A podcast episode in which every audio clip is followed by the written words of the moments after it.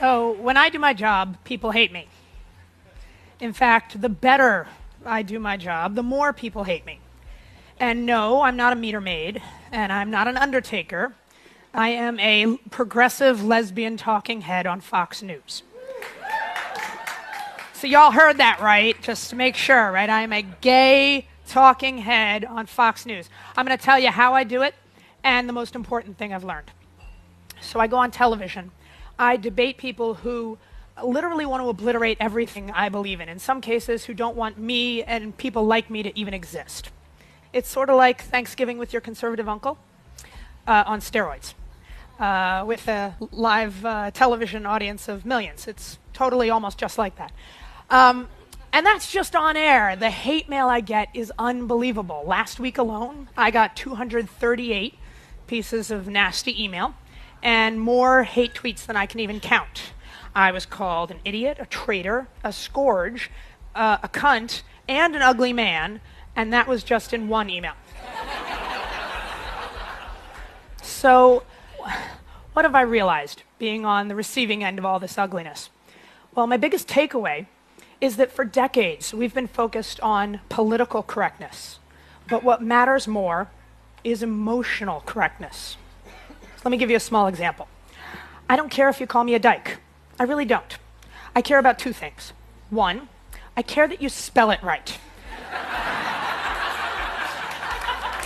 so, just, just quick refresher. It's D Y K E. Uh, you'd totally be surprised. And second, I don't care about the word, I care about how you use it. Are you being friendly? Are you just being naive? Or do you really want to hurt me personally? Um, emotional correctness is the tone, the feeling, how we say what we say, the respect and compassion we show one another. And what I've realized is that political persuasion doesn't begin with ideas or facts or data. Political persuasion begins with being emotionally correct.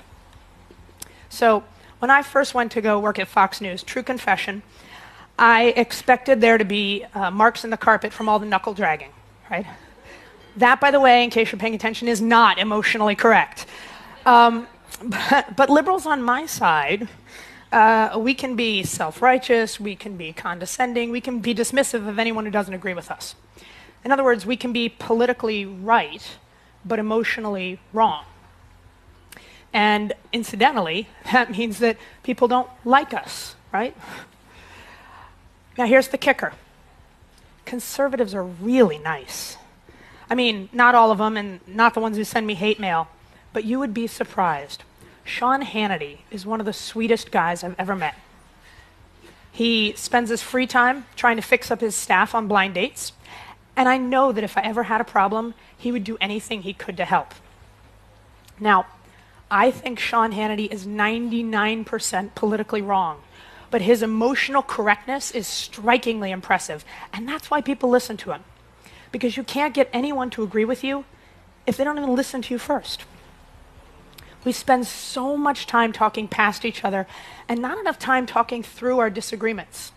And if we can start to find compassion for one another, then we have a shot at building common ground it actually sounds really hokey to sort of say it standing up here, but when you try to put it in practice, it's really powerful.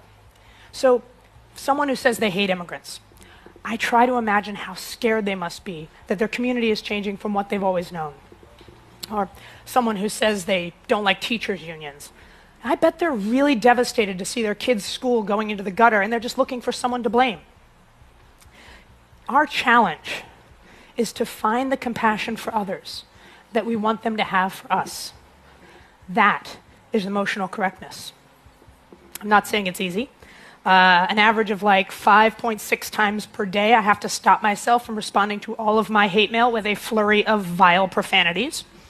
Um, this whole, uh, you know, sort of finding uh, compassion and common ground with your enemies thing is kind of like a political, spiritual practice for me.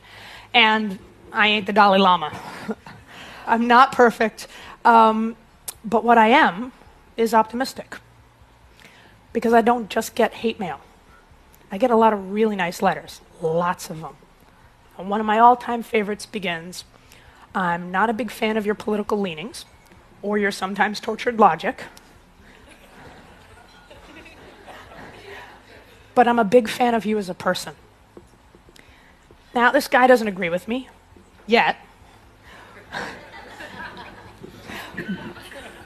but he's listening. Not because of what I said, but because of how I said it. And somehow, even though we've never met, we've managed to form a connection. That's emotional correctness. And that's how we start the conversations that really lead to change. Thank you.